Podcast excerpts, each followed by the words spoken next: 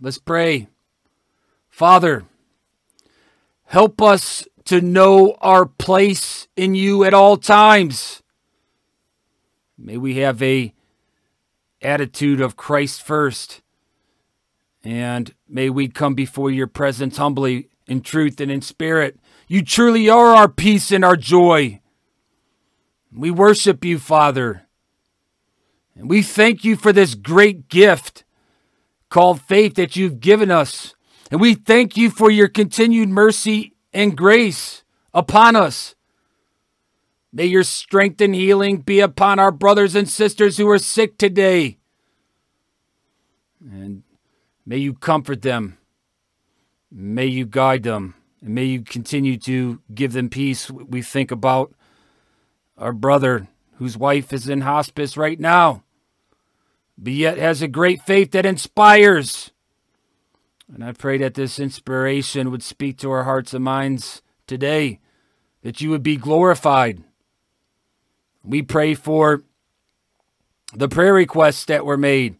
Brad C forty on Gab prays for safe travels during a long road trip. Pink prays for healing in a little toe. It's double the size. It got caught in the carpet. And they are even praying for their little toe. Lord, you tell us to bring all things before you, even our little toes. And I believe you hear our prayers because that's how mighty you are, God, our Father. I am a free person on Gab says for a friend named Margie who has cancerous, a cancerous kidney. And that's going to be removed in two days. And they asked that our fellowship would bring this request before your throne, our almighty God, for a speedy and quick recovery. Free Speech Czar elect Kragok on Gab asks that their family be put on this prayer list, prayer list because they have a lot of work to get done. They're not feeling well, and it's very cold where they're at. So God help them. God help them all. May your peace be with them. May your will be done in their lives. We're going to start off in uh, Hebrews chapter eleven and verse six. But without faith it is impossible to please him. For he that cometh to God must believe that he is, and he is a rewarder of them that diligently seek him. So here we find our place, and that is the title of today's episode, Our Place. Now you can look at that video. It's posted on my YouTube page. It's linked on my Gab page. And then I get replies from people such as Aharm sixteen eleven. On Gab says, hi there. I recently found this group on Gab. I have a question regarding repentance. Could you make a short or post about repentance? And so I made this video in reply because I, I keep repeating myself. Uh, gladly so, because I'm so thankful for this understanding that God has given me concerning this great gift of faith. And he says, from my understanding of reading the Word of God, we do not have to repent of sins for salvation. This is why I need to put together such videos. This is why I must continue to preach the Word of God. And I'll refer you back to this video because it's clear and concise. I can't make it any clearer. And this is why I know it's by the Spirit of the living God who opens our eyes. Because you're not going to convince anybody concerning this free gift unless the Spirit opens their eyes and they see the glorious gospel. And I told this brother, I said, I know where you're coming from because I see the sixteen eleven in your username. I know that you think that you're defending the faith and faith alone. But I'm here to tell you, so am I. I know it's by faith alone. I can't make it any clearer, nor can Scripture in complete context. Belief, repentance, and works are manifestations of the gift of God called faith, thus leaving salvation all of God through Christ. Some people get it, though. A dear sister in Christ by the name of Melanie on Gab says, I find it amazing that anyone would question the need for repentance. It is the realization of our sinful nature, the holiness of God, and fear of Him that drives repentance and the request for mercy and forgiveness. She goes on to say, without repentance, I have not recognized my own nature, and without that cannot know my need for a Savior. Amen, sister. That is clear and concise. But many are blinded, and they are caught up in denominational talking points and semantics instead of Holy Spirit common sense that flows from the Word of God. And guess who had the same issue? Pharisees. Pharisees had these same issues that blinded them. So yes, your belief, your repentance, and your works are not yours. They're not yours. All of these things flow from the gift of God, called faith, because our righteousness is as a filthy rag, Isaiah sixty-four six. But we are all as an unclean thing, and all of our righteousness are as filthy rags, and we do fade as a leaf, and our iniquities like the wind have taken us away. Therefore, all of salvation is of the Lord, or none of it is salvation, my friend. Examine yourselves whether you be in the faith. Do you believe? Do you repent? And do you work for the glory of God? And what I'm trying to get us to understand is this faith, this gift of faith that Abraham had.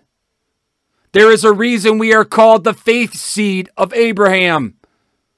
Because where we, it's in this faith seed that we find unquestionable faith.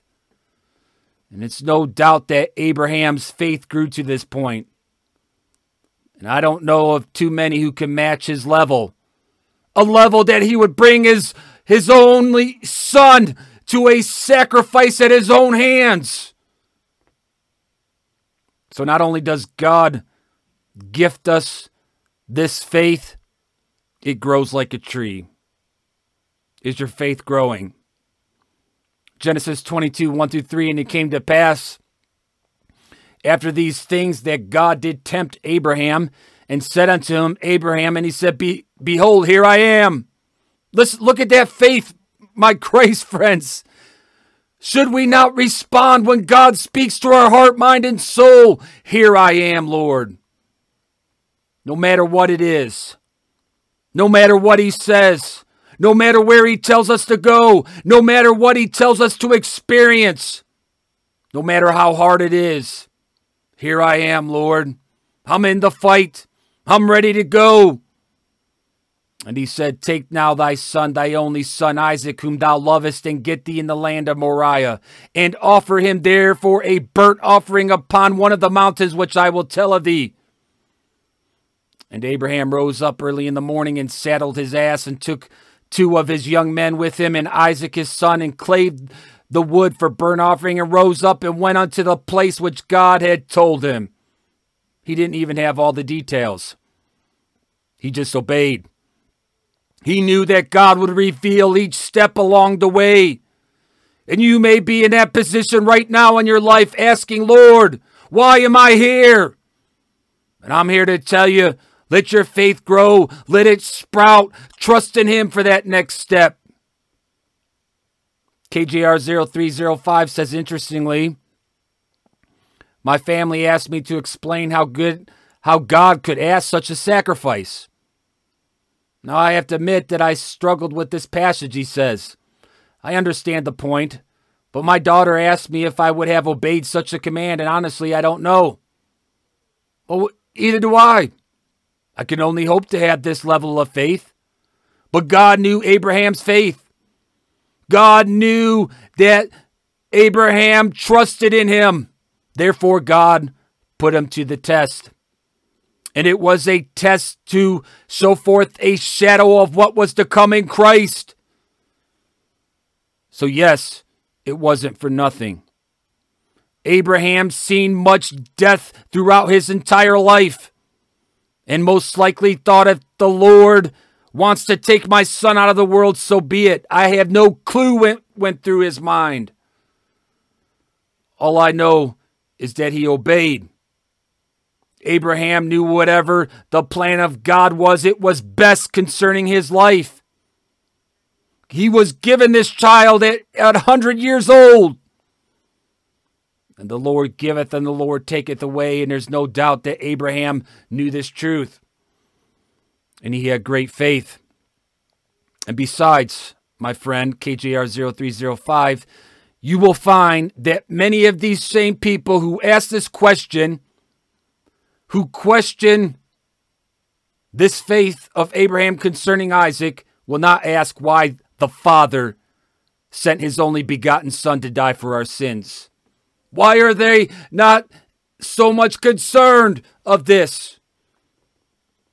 And then if it does catch their attention, it should bring us to our knees in obedience and of great faith to an almighty God who would do such. And Sykes on Gab had given a well-written response and says, one of the most beautiful stories in the Bible, not only should we think of how Abraham felt, but look at Isaac also. There was a point beforehand that Isaac came to the realization he was the sacrifice. He didn't run or try to talk Abraham out of it.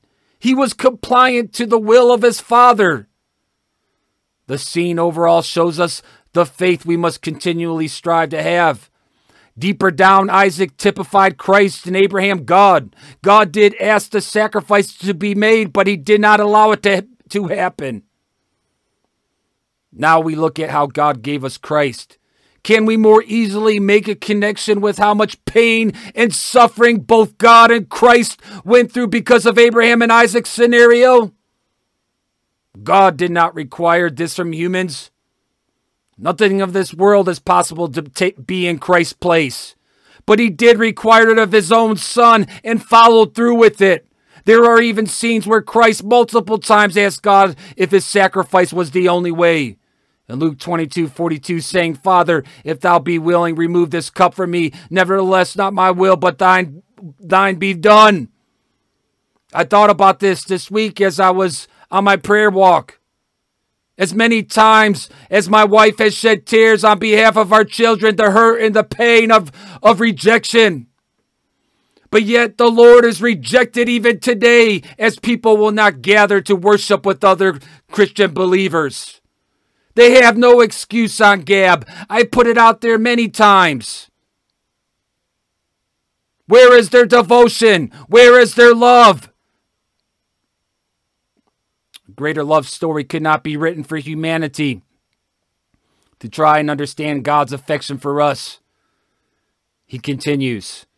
And then quotes, For God so loved the world that he gave his only begotten Son, that whosoever believeth in him should not perish but have everlasting life.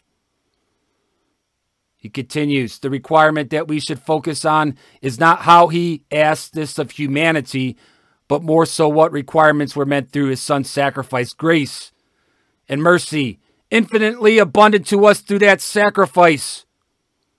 Again, my friend, this is well said. It's a beautiful exposition concerning Isaac and Abraham and how it relates to God's love for his people. Now, can this faith, this gift of God, be rejected by man? Sadly, as great as it is, it can be. And here's what the rejection looks like in Matthew chapter twenty-two, verses one through six. And Jesus answered and spake unto them again by parables and said, The kingdom of heaven is like unto a certain king, which made a marriage for his son, and sent forth his servants to call them that were bidden to the wedding, and they would not come. So do not be surprised when people do not show up to church.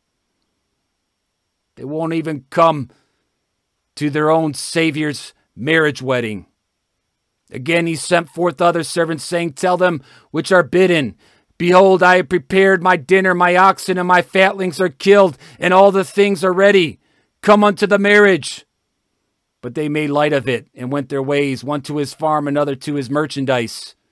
And the remnant took his servants, and entreated them spitefully, and slew them. Notice, they, they made light of it. They may light up church. They may light up this worship. They forsake the assembly of the believers, and they went their own ways to scroll social media. And then you ask, is eternal damnation real? Yes, my friend. It is more real than we will ever know, and sadly many will find it. Verses thirteen and fourteen, Matthew twenty-two, then said the king to the servants, bind him hand and foot, and take him away, and take him into outer darkness. There shall be weeping and gnashing of teeth. For many are called, but few are chosen. But instead of asking these types of questions, they use Isaac. And they question, why would God do such a thing? And they use it as an, a, a convenient excuse to forsake the house of God so that they do not have to hear about such things as eternal damnation. You can close your ears for now, my friend. But the day of judgment is coming unless you repent. Nehemiah thirteen eleven, then, I, then contended I with the rulers and said, why is the house of God forsaken? And I gathered them together and set them in their place. Nehemiah knew our place, and that is the place of faith. And the place of this faith is found in the house of God, and so is ours. And I don't just mean within a physical building. I mean the housing that brings a body of believers together by faith, to include this Christ First Hour and the interaction that we do have on Gab throughout the week in our gospel group. And by the way, our group is for the purpose of discussing Christ First content, which is gospel content, because that's what we do there. And I doubt this applies to any of the few who are listening to this episode. But this does not include spam posts across fifty groups to include gospel. It does not include to win our group members to your denomination. And that's just for starters. And some say, well, in your social media outreach, have you not posted in uh, multiple groups in multiple places? Of course I have. And if it gets booted because it's not on topic, so be it. But I'm going to drop a bomb where I can drop a bomb. And, and maybe maybe these antichrists think the same. Maybe these opposers think the same. Okay, drop your bomb. You just get booted from the group. I respect if I get booted, and you need to too. And maybe, anyways, maybe I should start reconsidering casting pearls before the swine anyways. The point is, I know the risk, and I don't get offended. And neither should you. So stay on topic. And that is Christ first. I saw a post recently in our group from an Orthodox Christian that said, in essence, in order for there to be unity in the church, the Christian standard cross that we see, the plain-looking cross, it's got to be morphed into an Orthodox cross. So, of course, I had to reply to such nonsense. And I told him, I said, no, sir. We do not convert to a cross on a church. We convert to the Christ of the church. And then we take up our cross as he did his in Mark eight, thirty-four, thirty-five, and when he had called the people unto him with, the, with his disciples also, he said unto them, whosoever will come after me, let him deny himself and take up his cross and follow me. For whosoever will save his life shall lose it, but whosoever shall lose his life for my sake and the gospel's, the name shall save it. Now, what I've noticed amongst the Orthodox fold is that there is a great zeal for the temple. I have no problem with this in itself. We should respect this building, that is erected for the glory of God. Just be sure that this zeal does not supersede the Christ. Because we read about this supersession much in Scripture, and it's called idol worship. Do not make a church an idol. And I'll tell you this. If you challenge our group with anything other than Christ first content, do expect a reply. And I will do my best to rebuke you in the love of Christ. But if you are kind and if you are gracious, expect the same in return. Because respect is a two-way street, brothers and sisters in Christ. This same Orthodox brother, he does have some good content and he does have some good posts. He had also posted in our group, which I did like. It says, Gab has made me keenly aware of how many Unitarians there are amongst the Protestant masses, be it the Pharisaic Jews, Islam, or anti-Trinitarian Christians denying Jesus Christ his proper place in their hearts. And the fact that he was crucified for seems to remain at the means to or, or see, uh, that he remained crucified seems to remain top priority for Satan within these groups, he says. And I replied, yes, he that denies the Son denies the Father. First John two twenty-two, who is, who is a liar? But he that denied Jesus is the Christ, he is Antichrist that denied the Father and the Son. Or even another brother who presents his work in our group by the name of Vikar Anon. He says this. This brother's smart. He says, you inspired me to start posting more biblical content. Released my first two blog posts on them today. Links are posted in my timeline. Thanks for all you do. So this brother's smart. He comes in with respect and honor. And then he's able to refer other people to his content by in, in doing so. How, who can be offended by that? So this brother's smart. And I'll tell you this concerning our group. We do not have to agree on everything. For instance, taxes came up in our reading this past week, the last couple days. And all I must say is this, save yourself the headache and go ahead and pay your taxes and move on. Otherwise, needlessly bear the wrath of mammon, which will distract you from the work of the Lord. Verses eighteen through twenty-two, but Jesus perceived their wickedness and said, why tempt you me, you hypocrites? Show me the tribute money. And they brought him a penny. And he said unto them, who is this image and superscription? And they said unto him, Caesar's. Then he said unto them, render therefore unto Caesar the things which are Caesar's, and unto God the things that are God's. When they heard these words, they marveled and left him and went their way.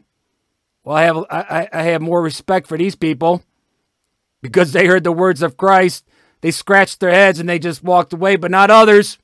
They defend it. But I like Fellowship Paul Prayer House's reply on Gab. He says, I'm in full agreement with every comment. I hate the taxes. Know that they are unconstitutional, well, most of them anyway. Yet I get my taxes done every year as soon as I can. Because I did not want to deal with the horrors that the I R S has done to others.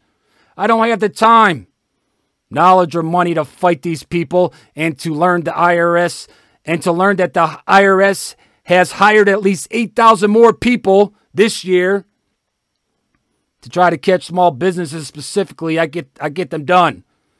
And I have a, a tax person do it for me. Well, I'm with you, brother. Uh, Fellowship Hall Prayer House on Gab. I'm with you. He says, uh, I'd rather go to jail for speaking truth and glorifying God and speaking the gospel than for not paying taxes. But then he ends. He says, I support all those that are willing to take it, the chance and not paying their taxes. And that's what it is, my friend. It's it's it's a chance that you take. Pray about it. Here, I'm going to talk about another response here in a second. But let me address this one from Maura Maura. Maura says, uh, yes, by all means, continue playing your part for evil. Man, I saw that and I replied quickly, tell that to the Lord, you hypocrite. Tell that to the Lord. He's the one who said it, not me. Then this person replies, you missed a comma. And I said, well, it's better than missing my soul. People better wake up. Then he says, well, pay, are you, are you saying, are you positing to pay taxes or go to hell? No. What I'm positing is your false accusation. So get a grip already. I've stated that no one in their right mind wants to pay taxes, and the Lord addresses this irritation clearly. So you can go ahead and false accuse the Lord too while you're at it with the rest of the world, because that's what the world does. All I got to say is this, my Christian friends. If you've never conversed with another Christian or, or just another person in general, it is unwise to begin your conversation with false accusation. Word to the wise. Now here's a good brother in Christ. Now he replies this. He took the other stance. He says, I stopped paying taxes in the last couple years. The government wastes most money they bring in. That's people's hard-earned wages. No more, he says. They donate millions to evil foundations. They do ridiculous feasibility studies that cost millions. They bomb innocent countries, killing innocent women and children. Enough of this crap. He says taxes were supposed to be a temporary measure after the war. I'm Christian and I don't support evil or the evil system. Enough is enough. I've had all I can stand and I can't stand no more. Now this is a good brother in Christ. He didn't mean any disrespect in his response at all to what I said or what I quoted from the Word of God. And I told him, I said, I feel your pain, brother, and so does the Lord. But there is a reason he said what he said. I told him, if you still feel the same after praying about it and you end up in prison, maybe it is because the Lord wants you there. Maybe there's some Christ work to be done in the prison. Because I know of a Christian who did ten years in prison for not paying his taxes. But yet, guess what? He has a testimony from it. He says that he got closer to the Lord. And he was a great witness in prison. So all I know is this. Just do what the Lord would have you to do. Because God's ways are not our ways. And I believe Minecraft Moratus alludes to this in his response when he says, God has convicted me to do harder things than some other Christians, assumably for my own good and towards his will. I imagine that he has also convicted yet more Christians to do even harder things than I am for the same purposes. Yeah, so all I'm telling you is what the Lord says, my friends. He told us how to respond to mammon. He even said to make friends with mammon because he knew the necessity, the necessities of this life. But you pray about it. And if you don't want to pay your taxes, do not be surprised when you land up in prison. But if you're in prison and you prayed about it, then God has you there for a reason. So drive on. D here on Gab says, this verse is very confusing to me. I get what you're saying, but in the back of my mind, I'm thinking God made it all. So who is man to impose taxing on other men? The man who coveted the earth is who imposes and receives percentages from other men for his coveting. I'm probably backwards in my thought and looking for a tax loophole. And that's what it is, my sister. Here's a good sister in Christ. Deep down in our heart of hearts, we're looking for tax loopholes because most do not have any problems paying taxes for their entertainment equipment that they buy at Walmart and everywhere else. They pay taxes then. So this is always about loopholes and inconvenience. It's just our nature. And I told her, I said, we all hate taxes. And I, I, I sense the irritation in the tone of Jesus Christ our Lord when he responded to the hypocrites. Because best believe his family paid taxes. And I don't think he liked it at all. I don't believe that Jesus was condoning, condoning Rome. He was giving a response on how we are to respond to a wicked government that enslaves and oppresses. In other words, he knew that mammon is just paper. And in, his, in essence says, if they want their paper back, just give it to them. Because as for you, you have a soul and you are building treasures in heaven, where it cannot be stolen and where it does not rust. As a Christian, taxes bother me. My view it is a coveting by a party of bureaucracy. Brother Andrew, thank you for this great explanation, even though I still hate taxes. Thanks for letting me know Jesus Christ too did not like them and let them have their paper. Good advice. And this is coming again from our good sister and Christ friend D here. So I told her that we are tracking. Scott on Gab replies, just moving on implies the government can create whatever tax they want and we should just accept it. Not true. If it is against the word or law, then it is to be opposed. Most taxes are double taxation illegal anyway. Wages are taxed and taxes on everything you buy using the same money you were just paid with. It's a tax upon tax upon tax, not a godly structure.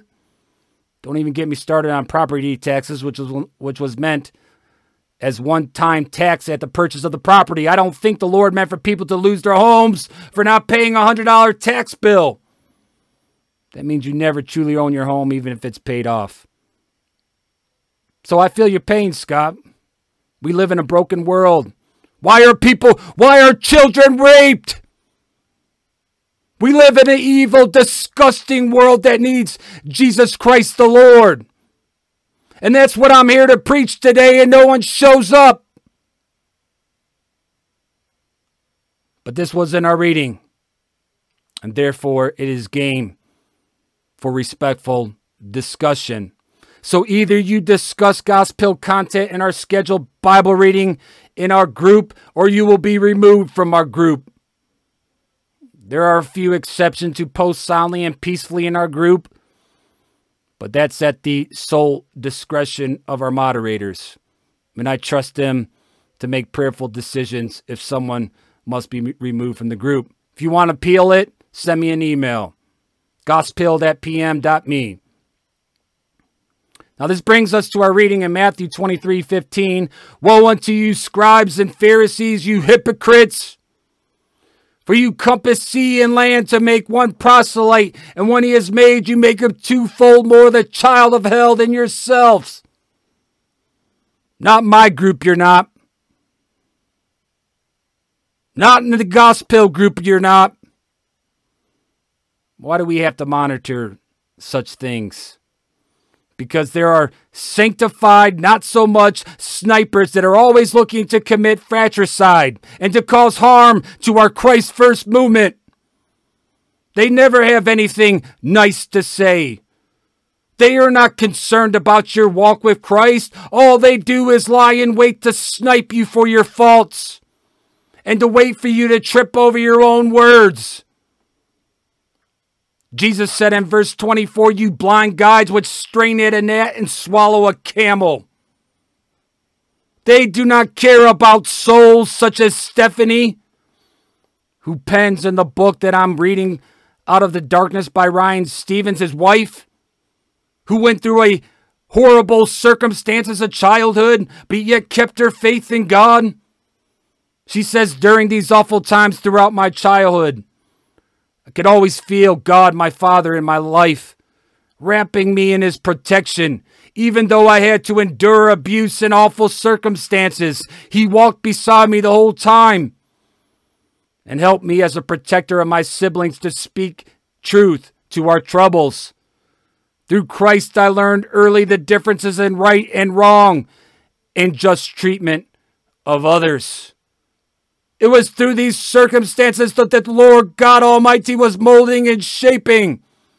And that's what he does. He molds and he shapes. He told Abraham to bring Isaac as a sacrifice to mold him and shape him, to make him the father, a father of faith. And here, our dear sister in Christ speaks of her molding and shaping as she was able to have great empathy and respect for others concerning what is just and what is wrong. As she quotes Psalm sixty-eight five, a father of the fatherless and a judge of the widows is, is God in his holy habitation. And speaking of gnats, I had just sent another preaching feat for a new song that Big John is working on, and I can't wait for all the gnat slayers to jump on this one. I can't wait. Richard Ike on Gab says the fault-finding spirit of the Pharisees. And you can call it the sermon or whatever you want, but I could smell these gnat slayers from a mile away who attempt to violate our, our, our space. Our Christ first space. By God's grace, and if my eyes see it and our moderators see it, we're not going to allow it. Verse twenty-eight, even so you, you also outwardly appear righteous unto men, but within you are full of hypocrisy and iniquity. I'm not interested in your, in your, in your showmanship. You either be transparent before Almighty God and your fellow brethren, or go somewhere else with your show. D here on Gab says, I have a spidey sense of these folks too. We sure are the shining the light on a lot of these false prophets lately, brother. God help us. That's all I have to say. May we humble ourselves before his almighty throne. May we see the errors of our own ways. And then may we point out the errors of others. But we do not need to hang onto these violators. We need to consider them much like the dead. Today we read about this in twenty-eight through thirty. We'll come back to twenty-eight through thirty because it looks like I skipped my verse on this. Oh yeah, here it is. Genesis twenty-three four, I am a stranger and a sojourner with you. Give me a possession of a burying place with you that I may bury my dead out of my sight. So these violators get as much respect as the dead. Bury them, mourn them, and then move on. Bury them, mourn them, and move on. And speaking of death, sometimes my wife and I, we have a conversation because I used to get jealous while thinking about my wife marrying another man after my death. But in our reading today, or yesterday, in verse twenty-eight through thirty in Matthew twenty-two, therefore in the resurrection, whose wife shall she be of the seven? For they all had her. Jesus answered and said unto him, you do err, not knowing the scriptures, nor the power of God. For in the resurrection they neither marry nor are given in marriage, but are, are as the angels of God in heaven. So I don't need to be jealous. And two, I do want her to be happy after my death. So if it's the Lord's will for her to remarry, so be it. And this is the attitude that we need to have concerning the life, this life, because we are sojourners. And our place in Christ goes with us wherever we go. We are mobile. And here at the Soldier Sanctuary, we are light fighters. Verse four, I am a stranger. Genesis twenty-three. I am a stranger and a sojourner with you. Give me a possession of a burying place with you that I may bury my dead out of my sight. Exactly. What we need to do, my friends, is wipe and flush it, which brings us to religious toilet paper. In verse five through nine, but all their works they do for to be seen of men. They make broad their philanthropy, their phylacteries, and enlarge the borders of their garments, and love the uppermost rooms at feast, and the chief seats in the synagogues, and greetings in the markets, and to be called of men, Rabbi, Rabbi. But be not you called Rabbi, for one is your master, even Christ. And all are you, all you are brethren. And call no man your father upon the earth, for one is your Father which is in heaven. And it's here that I find that toilet paper has more worth than the religious titles of men. Now grant you, out of respect that I have had for my Orthodox priest friends. I have addressed them with Father in their title before, because I understand their intent to have a title that reflects their spiritual mentorship for their flocks. However, I mostly avoid it, and I do my best to address these brethren as brother. Why? Because these men that I have known and have gotten to know have had a humble spirit. Because if they didn't have this humble spirit, they wouldn't even get a brother from me. Those who I would not even call brother have no clue what Leadership one oh one is. No clue what Leadership one oh one is. Verse eleven and twelve, but he that is greatest among you shall be your servant, and whosoever shall exalt himself shall be abased, and he that humble himself shall be exalted. So no wonder the failed leadership of the religious despised Christ in word and in deed, because they had no clue what Leadership one oh one is about. And all I have to say is you could despise the King of Kings if you want, but Jesus does not play. He doesn't play your games. Verse thirteen through fourteen, but woe unto you, scribes and Pharisees, you hypocrites! For you shut up the kingdom of heaven against men, for you neither go in yourselves, neither suffer you them that are entering to go in. Woe unto you, scribes and Pharisees, you hypocrites! For you devour widows' houses, and for a pretense make long prayer, therefore you shall receive the greater damnation. Ian Crossland had made a post on Gab, said, great people compliment people. And that, and that what makes them great.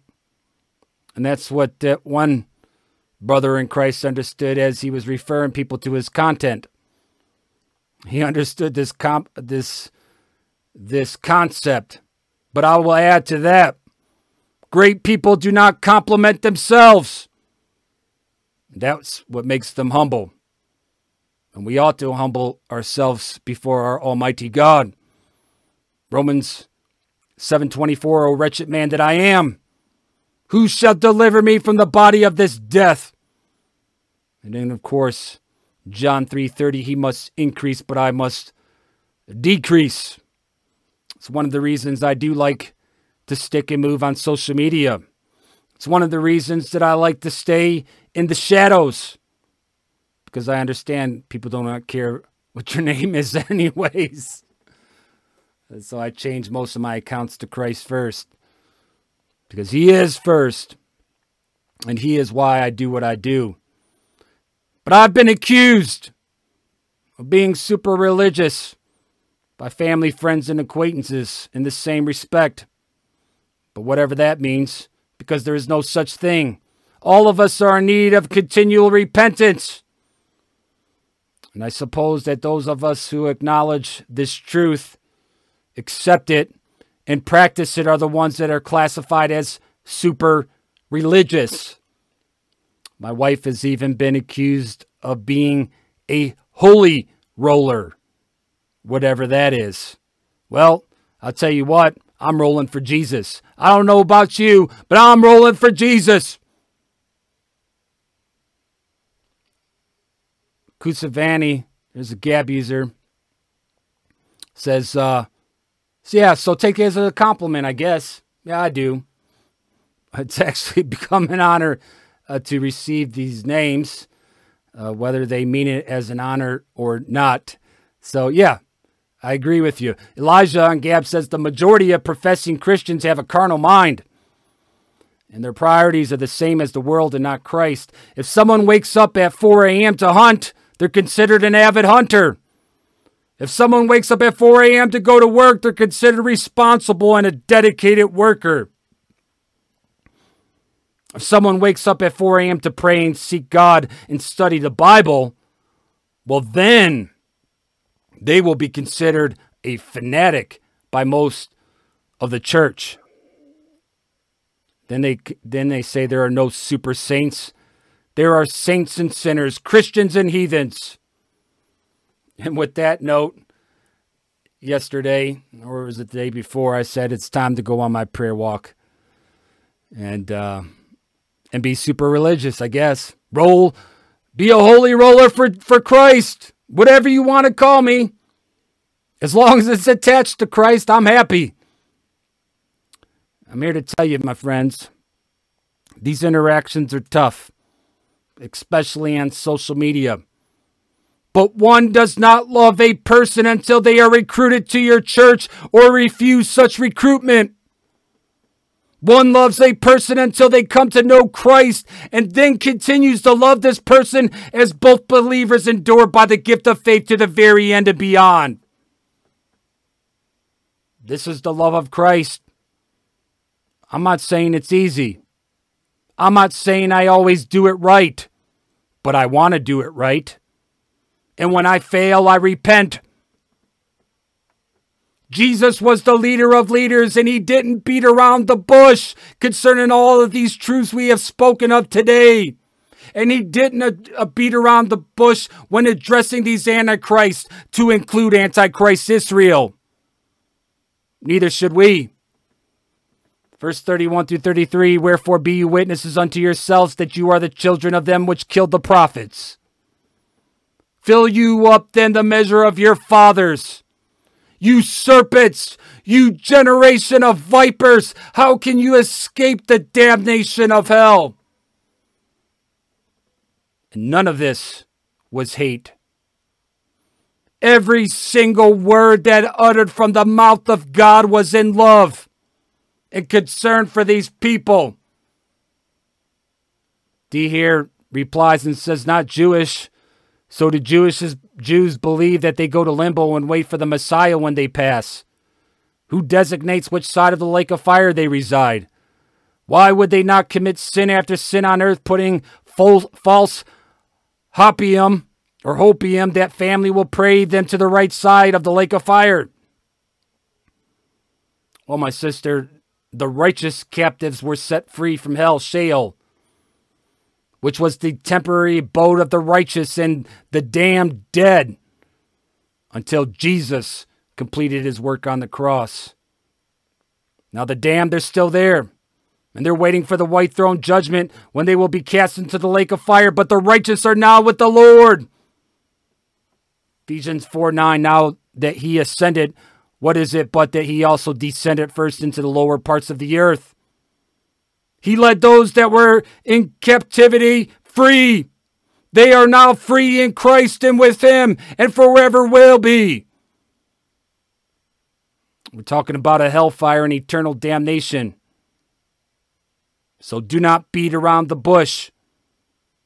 To include this Tom here on Gab, who says, where do you think the Ten Commandments came from? Hint, God gave them to a Jew on Mount Sinai. I read these types of replies, and I responded to Tom and said, what is your point? This says nothing about the difference between Antichrist Israel and the Israel of God. Verse twenty-six through twenty-nine, Genesis three, for you all, or, or Galatians, for you are all the children of God by faith in Christ Jesus. For as many as you have been baptized into Christ have put on Christ. There is neither Jew nor Greek. There is neither bond nor free. There is neither male nor female. You are all one in Christ Jesus. And if you be Christ, then you are Abraham's seed. This faith seed in Christ, the gift of God. And it's because of this gift that we're heirs according to the promise. Tom goes on and says, my point is only idiots and Nazis think that Jewish people are evil.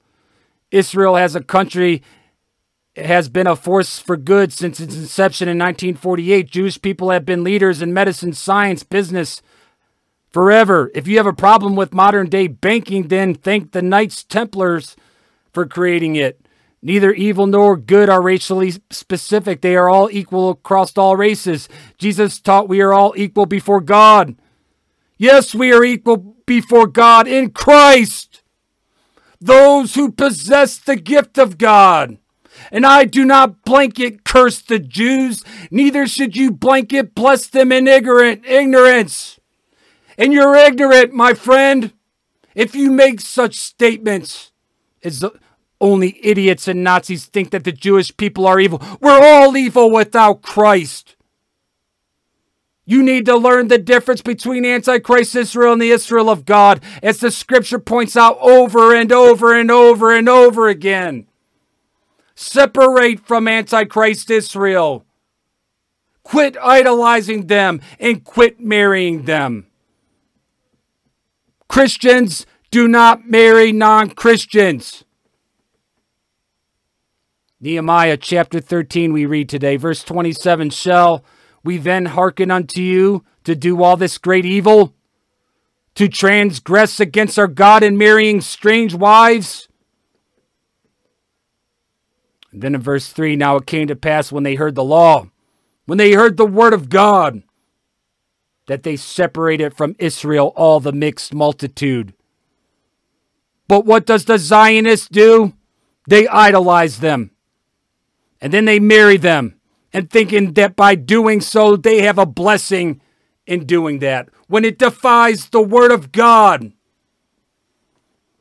Verse thirty-seven through thirty-nine, O Jerusalem, Jerusalem, thou that killest the prophets and stonest them which are sent unto thee. How often would I have gathered thy children together, even as a hen gathereth her chickens under her wings, and you would not.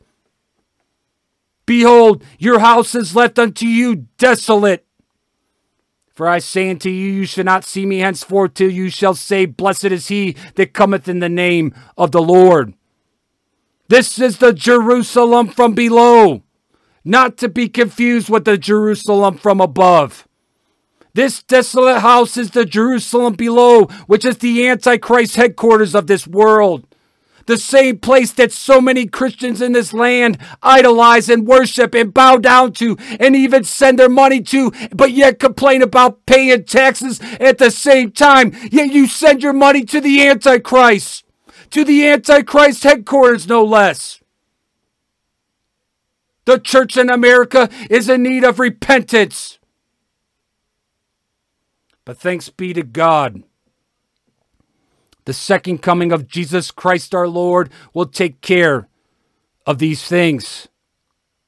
But instead of making this distinction, much of the church has joined them because they cannot beat them from their deceived minds. And then you wonder why commercial Christianity exists today and why it existed then. Nehemiah did not put up with it. Verse twenty and twenty-one, so the merchants and sellers of all kind of ware lodged without Jerusalem once or twice. Then I testified against them and said unto them, Why lodge you about the wall? If you do so again, I will lay hands on you. From that time came forth they no more on the Sabbath. Where's the spirit of Nehemiah in this country? Where is the spirit of Abraham, who replies to the Lord each time that he calls to him and says, Here I am? These men, these men who had spiritual balls, who were Christ's first men, they knew their place and they knew their service to their God and to their King. May we take notes from these men. May we respond accordingly to our God and say, Here I am. You say, well, how do I know that I am indeed responding? Are you obeying the great commandment?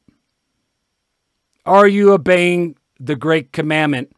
Because it's the great commandment which is the crux of it all. In verse thirty-six through forty, Jesus makes this clear.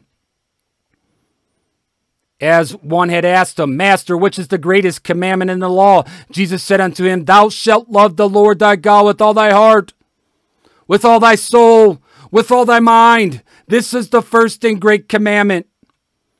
And the second is like unto it, Thou shalt love thy neighbor as thyself. On these two commandments hang all the law and the prophets. Do you want to know if your response is, Here I am, Lord? Are you obeying the great commandment? And then we read in verse forty-one through forty-six, I love this passage because it's the Lord who has spoken. because he is the authority, and it's in this passage in forty-one through forty-six that he declares himself as the Son of God. The same Son of God that Antichrist Israel and the Antichrist look past today. While the Pharisees were gathered together, Jesus asked them, saying, "What think you of Christ? Whose son is he?" They say unto him, "The son of David." He saith unto him, "How then doth David in spirit call him Lord, saying, The Lord said unto my Lord, Sit thou on my right hand, till I make thy enemies my, thy footstool.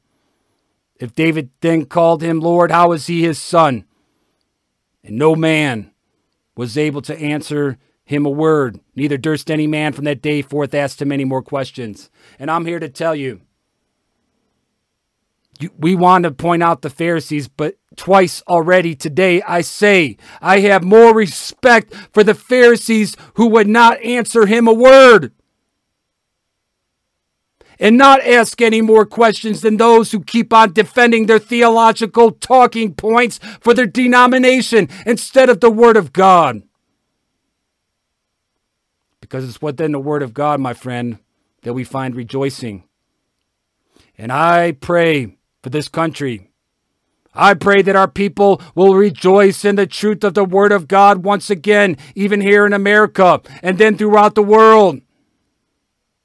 Verse forty-three, also that day, also that day they offered great sacrifice and rejoiced. For God had made them rejoice with great joy. The wives also and the children rejoiced, so that the joy of the Jerusalem was heard even afar off. This rejoicing, my friend, is a result of national repentance. There was great repentance within the, the local assemblies.